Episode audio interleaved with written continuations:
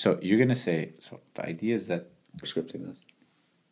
you can't overscript it if it was already underscripted to begin with. I think you can. We just had a bullet point. Talk here. okay. Here we go.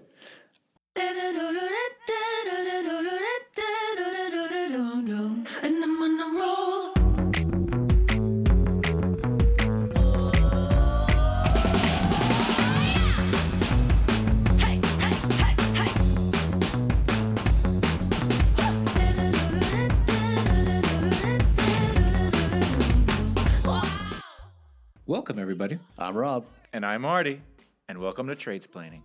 We're two American expats and development professionals living in Geneva, Switzerland.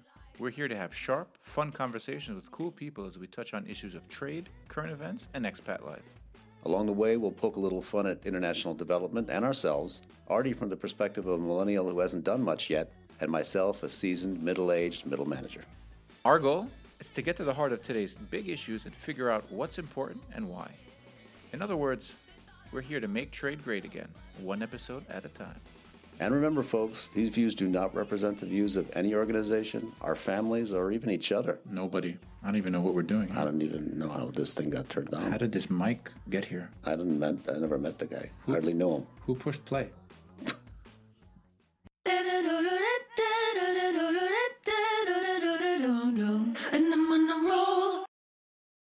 Welcome, everyone, once again to the fourth episode of the Tradesplaining podcast or podcast in British. We've got a great episode for you today. This episode will be focusing on the latest news coming out of financial markets and what it all means for us moving forward.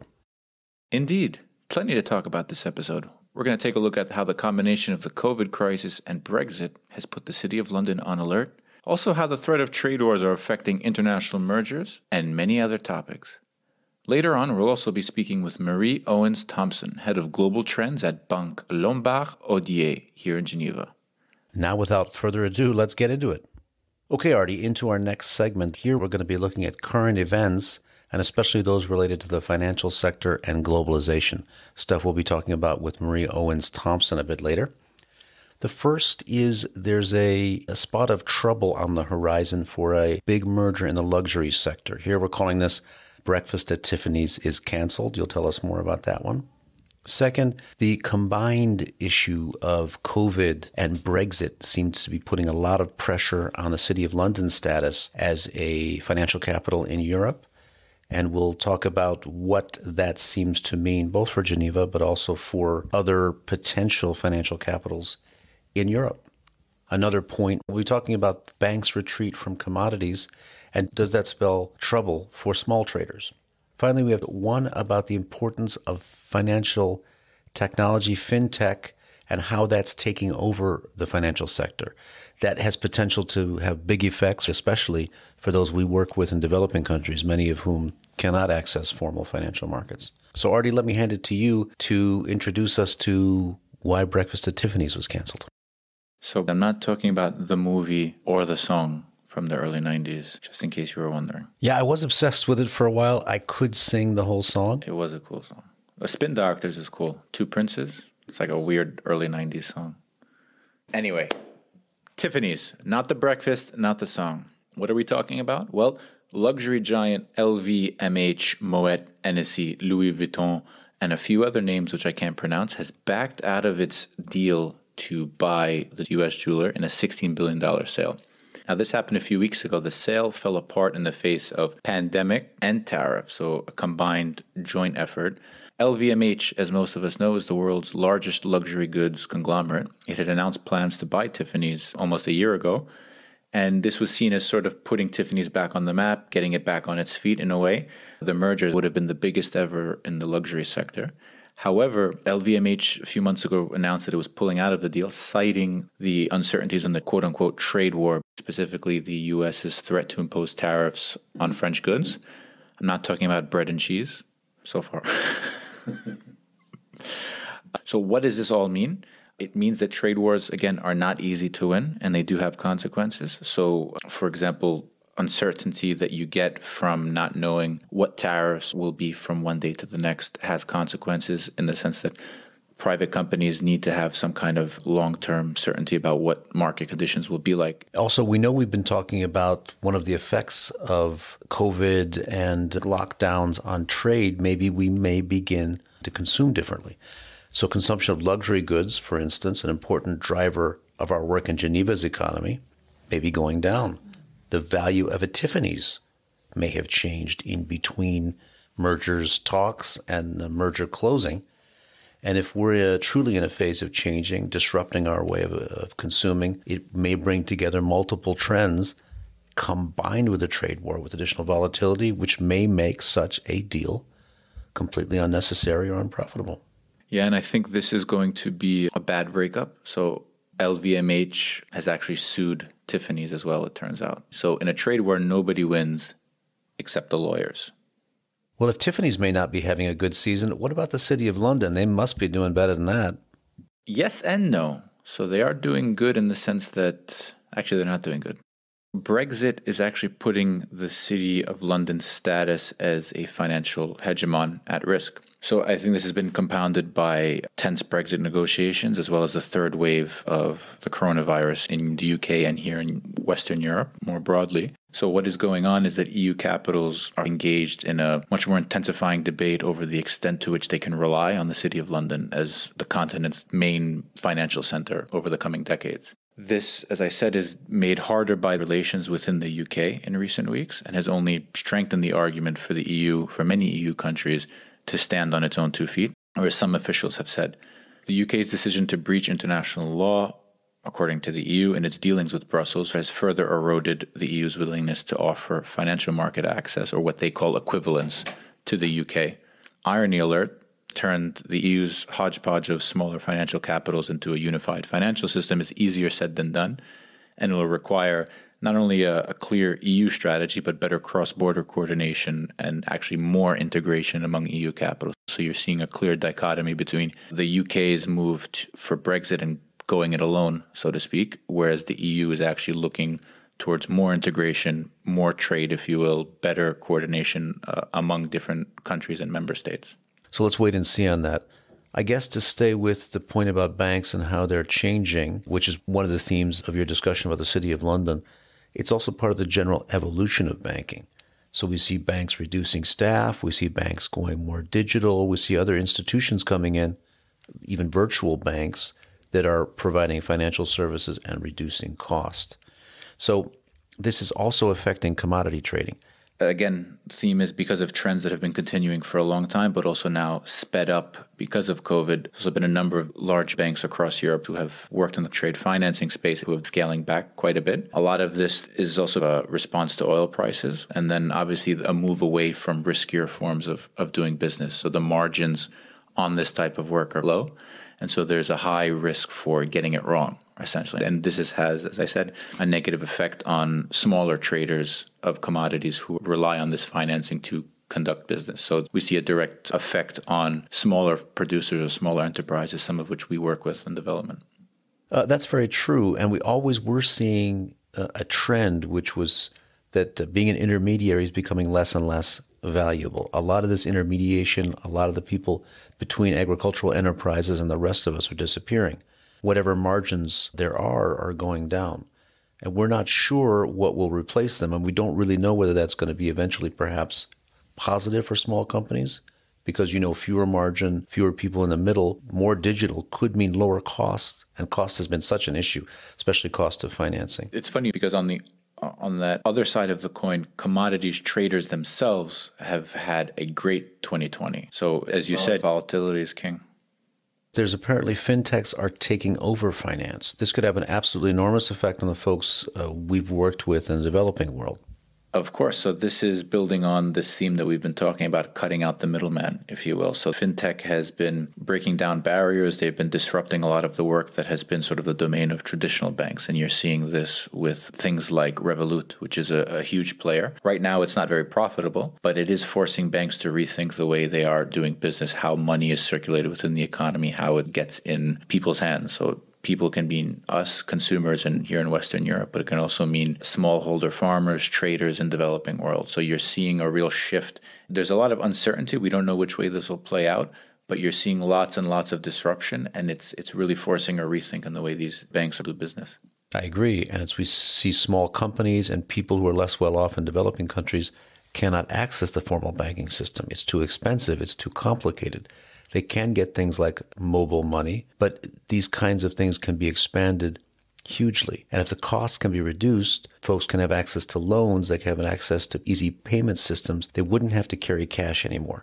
They could even have an electronic uh, payment history or commercial history, which could help banks realize they may be a lower risk than they thought. So I'm really, really excited to see what happens because this is one of the massive issues we face with small companies. It's interesting actually because in the same vein, you go from being nervous about the fact that banks are moving away from trade financing and then you're wondering maybe who fills that void and moving on to fintech could this be the answer to how these traders going to get financing?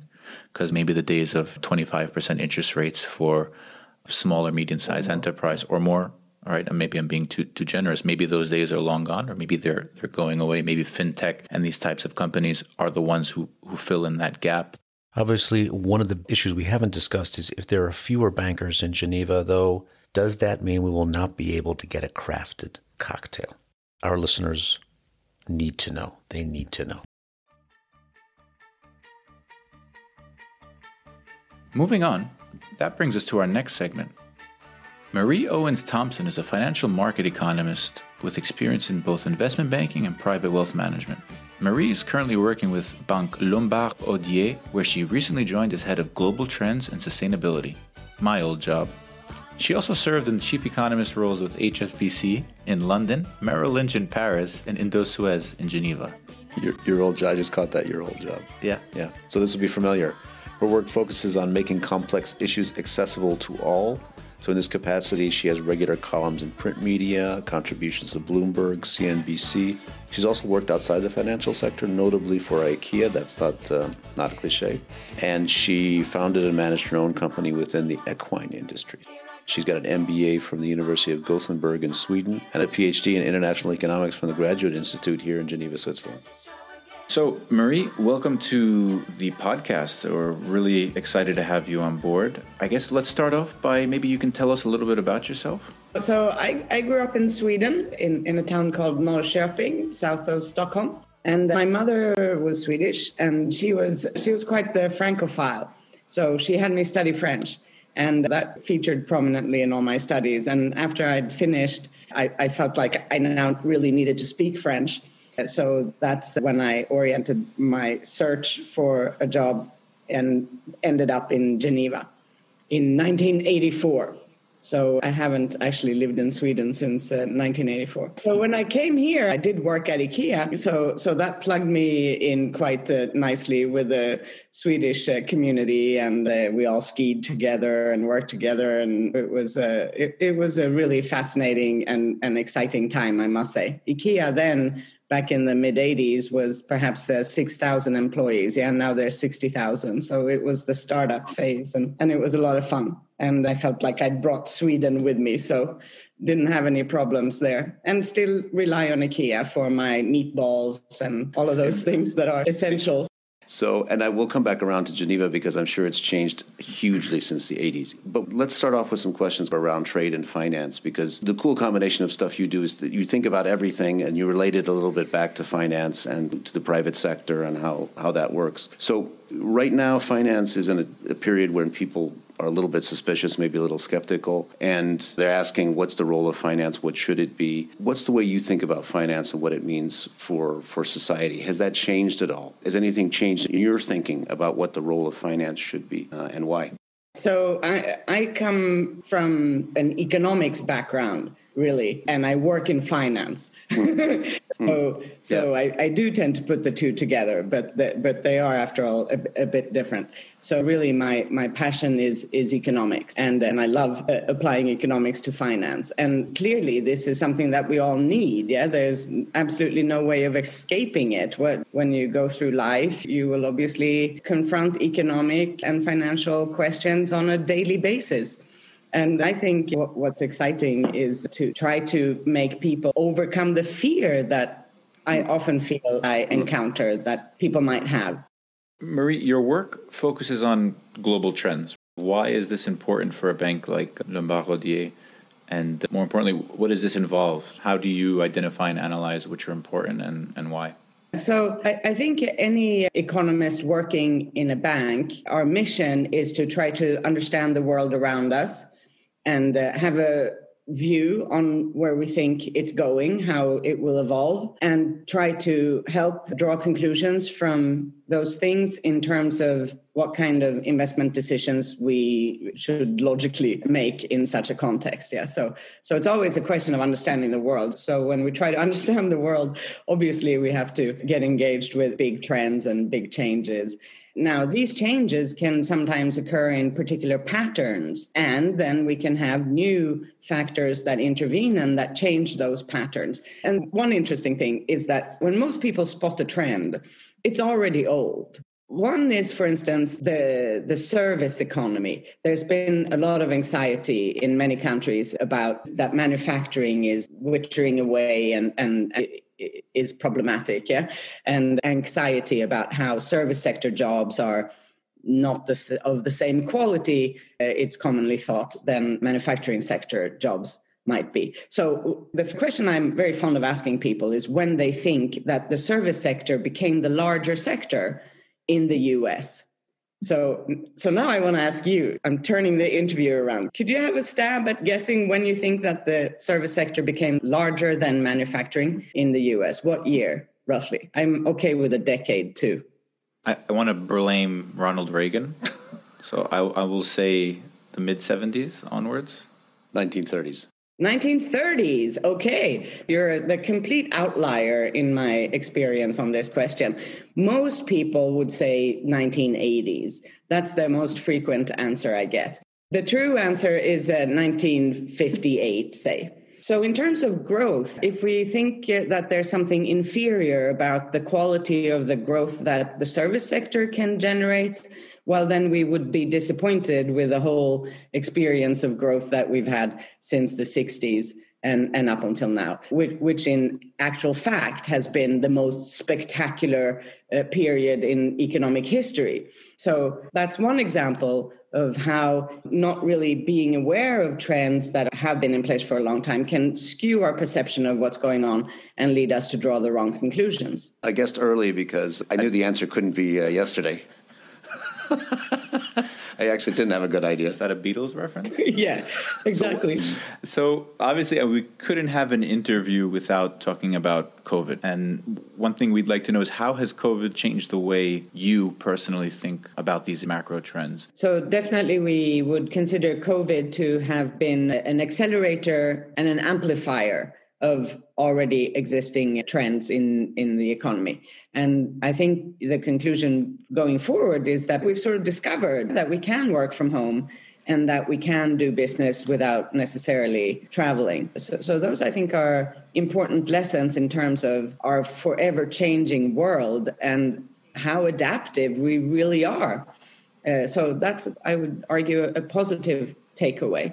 Now, in terms of financial performance, that's been, of course, driven by the central banks and also by the fiscal support measures that most countries have provided. Without those support mechanisms, there's no way that the financial markets would have been in such stellar health, relatively speaking, as they are today. So, one of the implications of watching these trends is you know, where real estate prices going to go up. Should we be buying real estate Trump said that uh, North Korea has nice beaches. What are your thoughts? Should we get in early? I would not buy on the beach by the same token. because we know that sea levels are going to rise. So, so, so there I had the, the pleasure of, of, of working with a former colleague who coined the phrase it's no longer location, location, location, it is elevation, elevation, elevation. so Mount Everest. yeah, might be a bit chilly. I, I, saw Waterworld once. It looked nice. Yeah, exactly. don't know how you yeah, exactly. I don't know how you get groceries.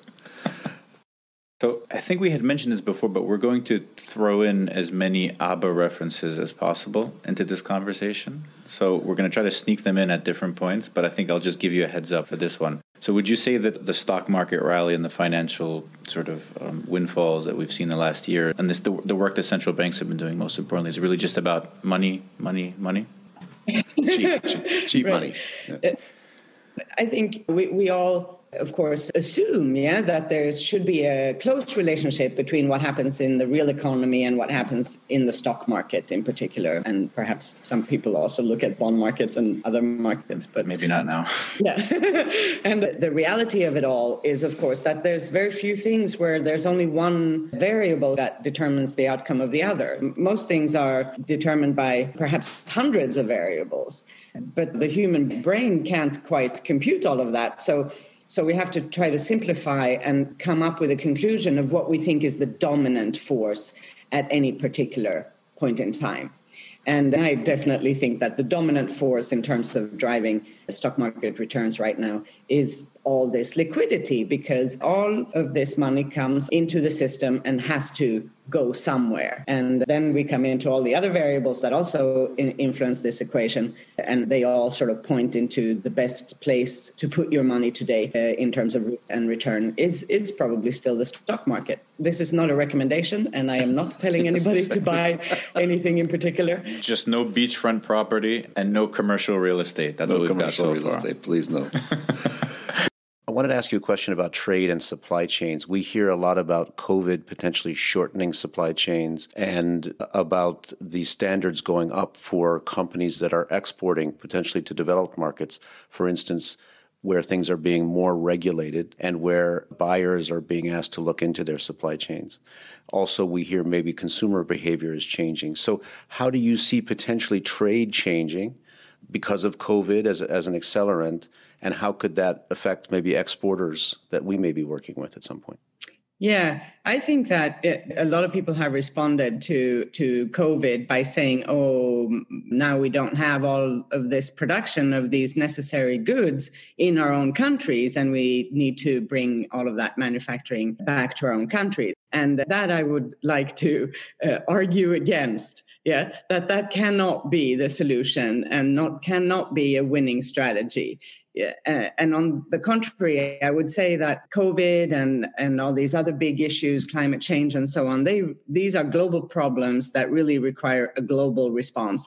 And and given all the populism also that we are seeing around now is really a very very important time to defend openness because it's only through openness, open trade flows, and multilateral collaboration that we will be able to uh, ensure food security for one and a global response to all these challenges. That's the only way. If we go it, try to go it alone, I can't think of any example in economic history where that has been a, a winning option. Uh, interesting because it also brings up this issue. People are saying, well, trade is part of the problem in a way. So if we have environmental degradation, if we have, let's say, low wages and so on, trade is is a part of the problem. So one thing we have to do in order to have a a more a fairer world in the future is to manage trade differently and the same would be for investments do we we need to think differently about how we invest do you think there's a role for that, investing and trading differently and maybe even regulating such things? For sure. And it's happening as we speak. Yeah. All of this is coming. And people are changing their behaviors, and investors are changing their investment strategies. And the regulator, certainly the Europeans, are pushing out new stuff at breakneck speed.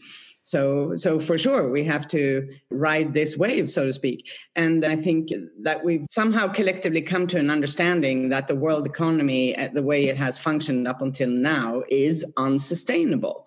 And therefore, we need to look for companies and ways of doing things that will allow us to do what we do, but in a sustainable fashion. Let me probe you a little bit on that. You sound kind of quasi optimistic, like we can find different ways to do things and the world will be a better place? Is that that's a I think I know that's kind of a short yeah. summary, but absolutely. And uh, ESG is great, but the notations that people attribute to companies in that framework is like a photograph of what the company has managed to do in that space at a precise moment. So it's sort of, uh, if we invest in those companies, we're rewarding companies for what they've done so far. But we have no, at this point, any measurement uh, through the ESG framework about what they will do in the future. So we're trying, everybody's trying to develop new indicators. And um, at Lombard Odier, for instance, uh, we are definitely focusing on the next step, which is how to measure the transition. How do we know if these companies going forward are going to deliver what it is that we are expecting of them? So, this is, I think, uh, really where the opportunities lie and where we are likely to see lots of exciting stuff. Lots of brown companies turning green in this transition. And then we have all the new companies that will come up with new solutions to do all of those things. That's that's very interesting. So, would you say if Gordon Gekko from Wall Street was around today, he would say green is good? Yeah, that's a very good one.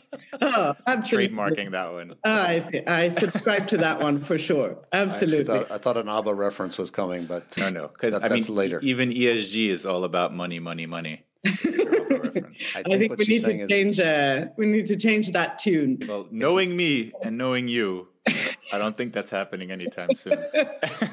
she's saying it's not a winner winner takes it all type scenario. I, I We think can all win. I think this podcast is going to be our Waterloo. in terms of this will be the last one. so, Marie, do you think that banks are are confident in in that the returns themselves will justify this focus on ESG, or is it a case of needing to focus on it because of external factors, whether you're looking at forest fires in in in California or the Amazon and, and things like this? Is it is it a case of that they think it makes financial sense, or is it more that we need to do this because of all of the things I mentioned, or is it a mix of the two? Well, I mean, I, I cannot pretend to talk for the other banks, yeah, but but we are 100% convinced that this is the investment opportunity of the century.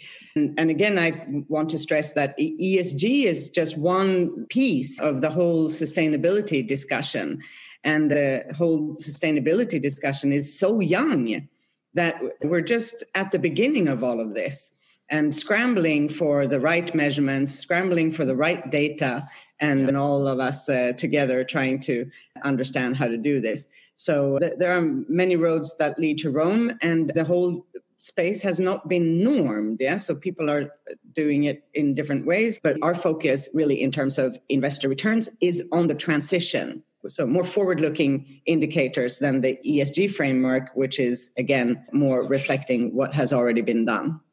So, on that note, we talk a lot about inequality nowadays and concentrations of wealth specifically, but also you can look at markets and, and seeing returns being concentrated in certain areas, whether that's tech or, or otherwise. How do you see this affecting the conversation? Is this part of uh, the things you're looking at when you're talking about global trends? So, for example, in the US, you know, we talked about a decoupling between the stock market returns and the overall health of the US economy. How does this play into your thinking?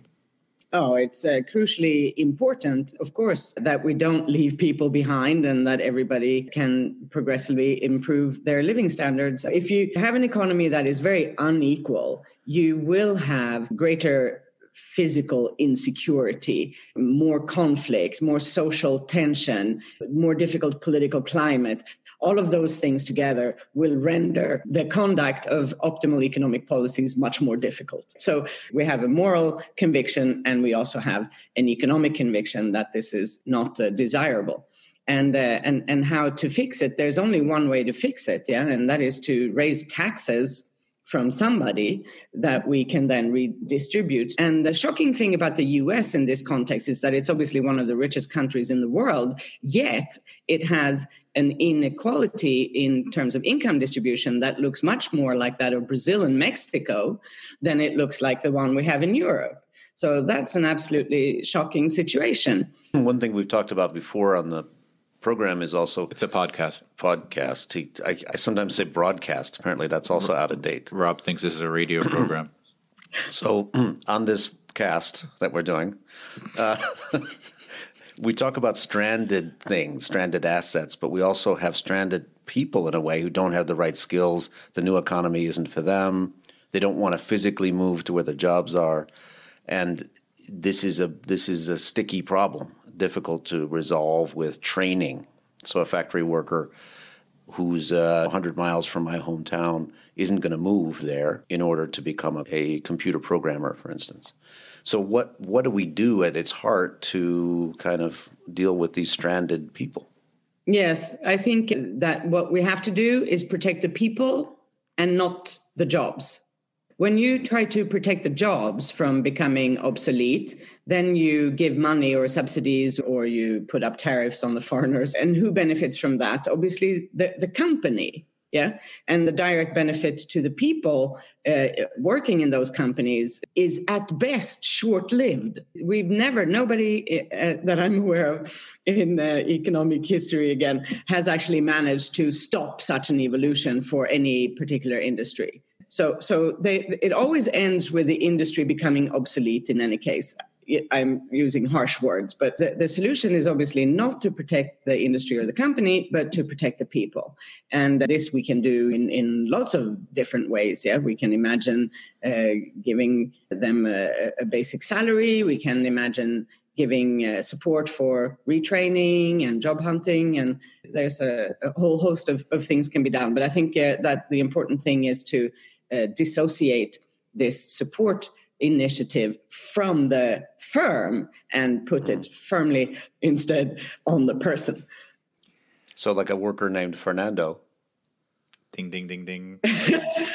be protected rather than the job. You're, you're winner, winner. That was too. I, I winner takes it all. Yeah. yeah. I don't think that. I, I didn't thought that and, first. And, Good one. So, Mamma mia, right? Oh, mommy. uh, yes, yes. She's, she's, in. She's converted. She's in. There we go. So, in some, trade wars are not easy to win. This is a question. It was rhetorical ish. Is that a? Yeah. That's not an ABBA. It was a summation. yeah, but from from an economics point of view, we are not particularly concerned with bilateral trade balances. Yeah, mm. we are concerned with the overall trade balance.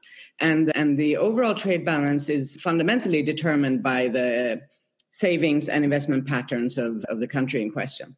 So if the US really wanted to address its trade deficit, it should have raised taxes, not cut them.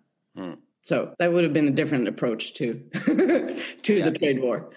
Instead of having a trade war, you can raise taxes. That's yeah, it doesn't. That's yeah, it doesn't not a, a, a, vote winner. More taxes. Yeah, it doesn't. It's not. yeah, as, we're gonna we're gonna put we're gonna put that a different way. I don't sound know. as nice. Yeah, possibly taxing not. Taxing me, taxing you. oh, good one.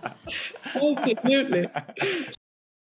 That wraps up part one of our interview with Marie Owens Thomsen of Lombard Odier. But wait, there's more. Click on part two to hear more about trade, finance, the future, and of course, more ABBA references. Fernando, over to you. So, our next segment, Overheard at the UN Beach Club. My favorite. You, it is your favorite. It's everyone's uh, favorite. It's getting a little chilly. A few leaves are falling, yet we are still going to the beach club, of course. Short shorts. And I heard yesterday a long word, which sounded important. People were nodding. They were going, mm hmm, mm hmm, mm hmm. And this word is complementarity. Mm. So, complementarity. What does this mean to you, Artie? Well, complementarity can mean a number of different things to different people.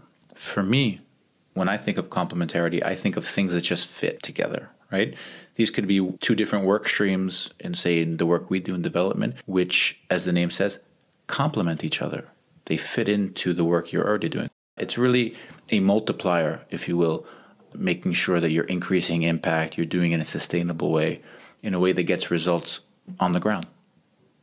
Thanks, Artie. It's, it's not a bad try. I like where you're going with that. But in fact, it means doing the same thing you were doing before, but using different adjectives. I see. So I just wasted all that air and carbon for no reason?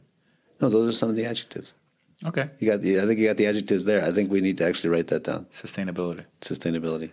Synergy. Exit strategy. George Bush. I like the work. I like the word work stream. I think that came in there several times. Not bad. I was this close to saying vertical. Yeah, the vertical could have come in here, or horizontal, or perhaps both. Cascading approach. It's vertical yet horizontal in nature. It's cross-cutting in the way that we do things, but it increases impact and delivery on the ground in a sustainable, equitable, and inclusive way. But let's not forget agility we need to take an agile management approach. Just throw a bunch of adjectives in there. Now we come to one of our favorites, Artie. This is This Week in Local News. Remember, the world may seem like it's in upheaval, but here in Geneva, we also have very difficult issues we're dealing with. Key issues, the issues that really that matter.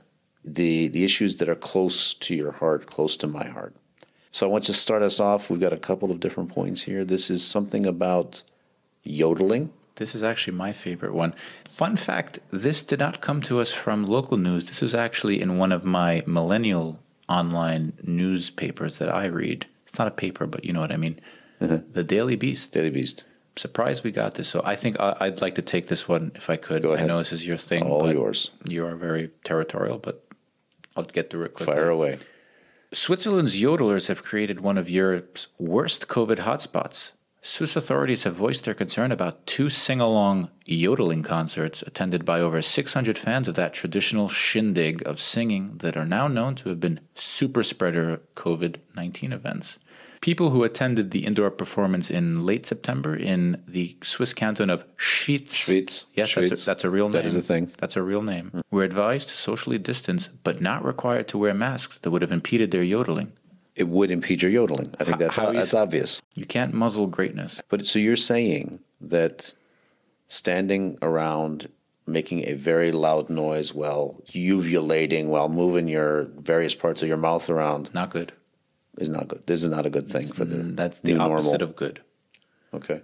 So this so you're saying don't stop people going to work, don't stop people taking buses and stuff. Just stop yodeling. Stop the yodeling Yeah, the as small a COVID nineteen measure. exactly. The small village area now has a positivity rate of fifty percent. In other words, half of all the tests came back positive. And positive is negative in this case. It's definitely not good. Beat Hegner, who organized the events, told the locals. Beat. It beat. No, it's not. I read it here as beat. No, it's Beat. No, beat. Your- Beat. It's a Swiss name, Beat. His mama call him beat. I'm His mama don't call him that. She call him Beat. I'm gonna call him beat. Okay. who organized the event told a local Swiss TV station that they found out nine days after the event that several people from the main group of yodelers who attended both concerts were infected. Quote, We can't do anything about what happened to this yodeling group. End quote. Very good. So what we're recommending to the to the Swiss federal authorities is to ban yodeling until there's a vaccine. I would say so. So, to all our listeners who are aspiring yodelers in training, or Padawans, if you will, please stop. Or only by Zoom. Or just not in a group with people. Do it in your house. Zodeling. Zmod- I, I, I, is a good one. You got me there. I tried to come up with a better one, but I can't. You got me. I Zodeling. tried. A bit jealous, but bravo. Thank you very Zo- much. Zodeling. Ha- Hashtag something? No. Hashtag my time will come. Well, folks, that about wraps up this week's episode. We'd like to thank our guest, Marie Owens Thomsen, who was very entertaining. Great sport with the ABBA references to talk about finance, economics, mega trends, sustainability. We hope you enjoyed this week's episode as much as we did. That's right. Also, don't forget to download all our episodes and subscribe. And make sure you keep those mediocre reviews coming. Also, check out our next episode coming up in a few weeks. And don't forget to tell your friends. Don't forget to tell your friends. Until then, stay classy, world.